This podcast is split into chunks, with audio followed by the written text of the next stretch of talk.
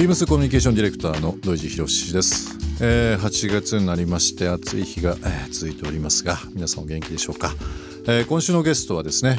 ビームスでも5月、ちょうどですね、非常事態宣言が出て、皆さんデスクワークですとかいろんな形で、なかなかない経験を味わったという時期ですけども、一緒にキャンペーンなど、ご協力いただきました、カメラマンの山本佳代子さんにお越しいただいております。こんばんは。こんばんは。よろしくお願いします。よろしくお願いいたします。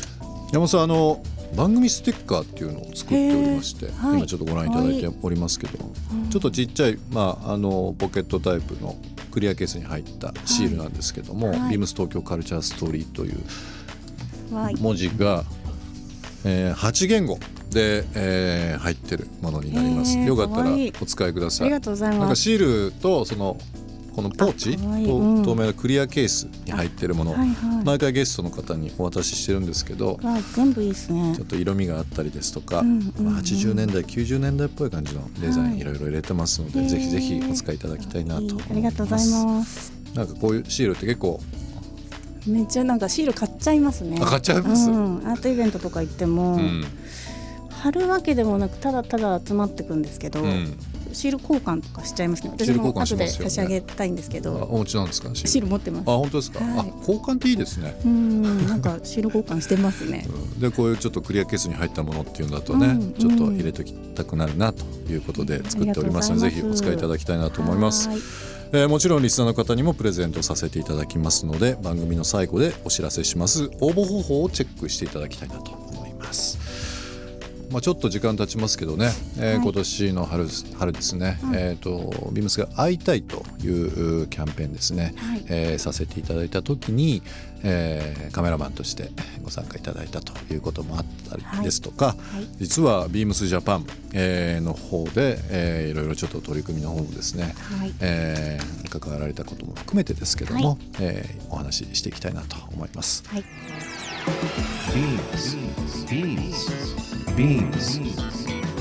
Beams Tokyo Culture Story. Beams Tokyo Culture Story. This program is brought to you by Beams. Beams. ありとあらゆるものをミックスして自分たちらしく楽しむ、それぞれの時代を生きる若者たちが形作る東京のカルチャー。Beams。東京カルチャーストーリ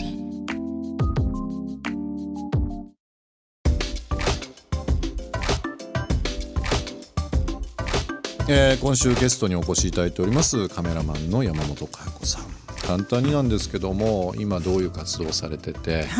以前のお仕事でも構いませんけど、リスナーの方にちょっとプロフィールを教えていただいてもよろしいですか？はい、もともとは、音楽業界で普通に OL というか働いていました。レーベルの宣伝マンという感じで、こういうラジオ局だったり雑誌出版社とかに、プロモーターとして今度出る新婦の売り込みとかに行くようなお仕事をやっていったんですね、で、そもそもは音楽も好きでレコード会社にずっと入ってたんですけど、学生の頃から写真はずっと好きで、写真部、大学の時の写真部とかに入ってたんで。そうなんですよね。そうなんで、なんか当時はフィルムでなんかスナップ撮ったりで現像してみたいなことをやっていたんですけど、で学生卒業して入社をして、そこからちょっと写真は離れてしまったものの、また宣伝マンになった時に雑誌の取材でよくカメラマンさんが身近に急に現れるような生活になった。そうですよね、仕事柄ね。やっぱり、そしたらやっぱり、あ、そうだ、私あっちに本当は行きたかったんだみたいな気持ちがずっとなんか出てきてで、それからなんか勝手に私も撮れるみたいな、勝手ななんか自負があって、センスいいはずみたいな勝手な自負があって、で写真やりたいなってずっとカメラマンさんの動きを見ながら思ってたみたいなことがあって、ただそのやりたいという気持ちから職業にするっていうのはね、すごいですよね。なんか毎年その気持ちを結果10年近く持ってたんですよ、うん、だからまあ会社を辞める勇気も年を取る重ねるごとになんかね不安になるし、うん、私今から新しいことを始めることもねなんかできんのかなってだんだん諦めに近くなってきたんですけどけどまあ2011年の震災をきっかけで、はいうん、なんかすごい生きることとかを考えるようになって、うん、まあその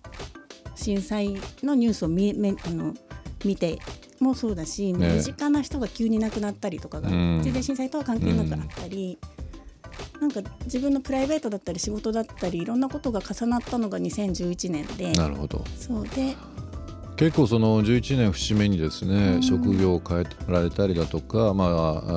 あ、ちょっとその拠点を移されたりだとか、うんまあ、考え方って割とそのまあ大変な時期ではありましたけども、はい、こう人生にとってプラスに考えられる方、うん、自分取る方っていうのはやっぱもう9年も前ですけども、うん、ありましたよね、うん、そうですよね、うんでまあ、特にまたこのコロナだと日本だけではなくて、うん、やっぱり世界的、うん、世界同時的にというのもありましたので、うん、結構こういろんな方がメッセージ伝えたりだとか、うん、考えをね世にねうん、発したりだとかって増えましたね。山本さんも、まあ、そのカメラマンをされて今お話ありましたけどちょうど震災の時ということで、はい、やっぱりこう自分の中で何かチェンジというか、うんうん、なんかこのまま死んだら後悔するなって多分思って、うん、やりたいことがあるのにやれてない自分を自分が知っていたから、うん、そうなんか死んでもいつ死ぬか分かんないなみたいなことを考えてちゃんと生きたいなって思ったって感じです。なるほど。まあ状況は違えど、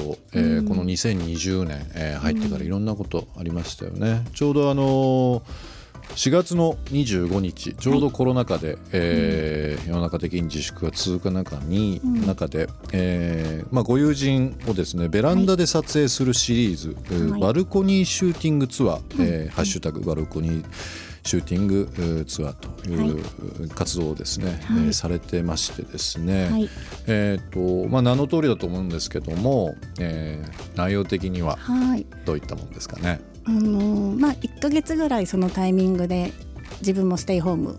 をしていて、うんまあ、楽しい初めての経験だったんでなんか楽しいは楽しめてたんですよ、うん、そのオンライン飲みをしてみたりなんか家のことになんだ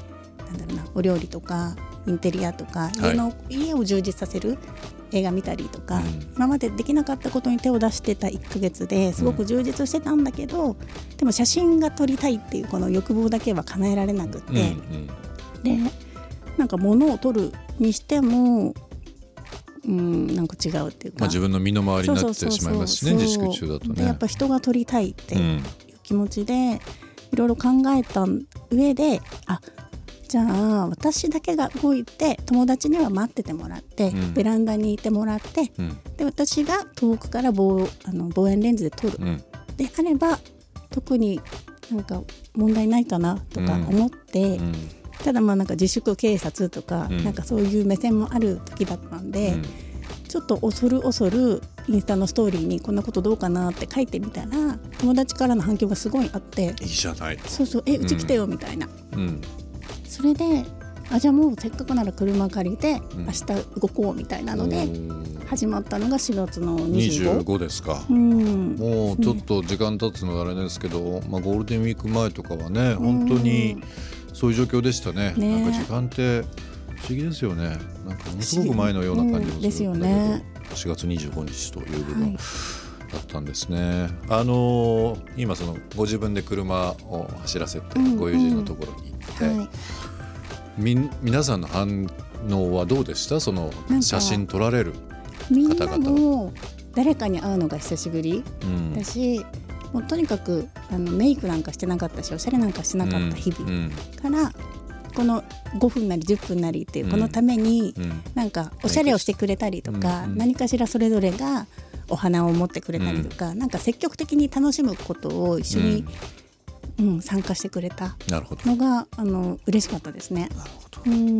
ん、望遠でという部分だと思うんですけども、はい、目の前に被写体が、ね、あってだと、はい、ちょっとこういうポーズしてっていうのがあったと思うんですけど、うんうん、どういう流れですか携帯、まあ、電話して今から撮るよみたいなそうそうそう、うん、私は耳に入れながら、うん向こうはなんかスピーカーフォンにしておいてもらって、でもうちょっとこうしてこうしてみたいなのを指示しながら撮りました。なんかいろんなこう文明の発達というか、今みんなでスマートフォン使うようになったりだとかっていう世の中になって当たり前ですけど、初めて同じ環境ですよね、皆さん多分自粛という形でご自分のお部屋にいて、でわざわざそのスケジュール組んでこの日にいてねではなくて、もう普段みんながこう同じところにそれぞれいるところにいるっていうのはもうない経験だと思うので、そうですよね、まあ偶然とはいえ、逆になんかこうなんて言いましょう、必然だったというかね、なんかこう、改めて家族愛とかね、なんかこう友達との、距離とかね、変わりましたよね。Beams Tokyo Culture Story、ゲストにもプレゼントしました番組ステッカーをリスナー1名様にもプレゼント。ツイッターでインター FM897 のアカウントをフォロー、プレゼントツイートをリツイートするだけでご応募できます。また番組への感想はハッシュタグ beams897、ハ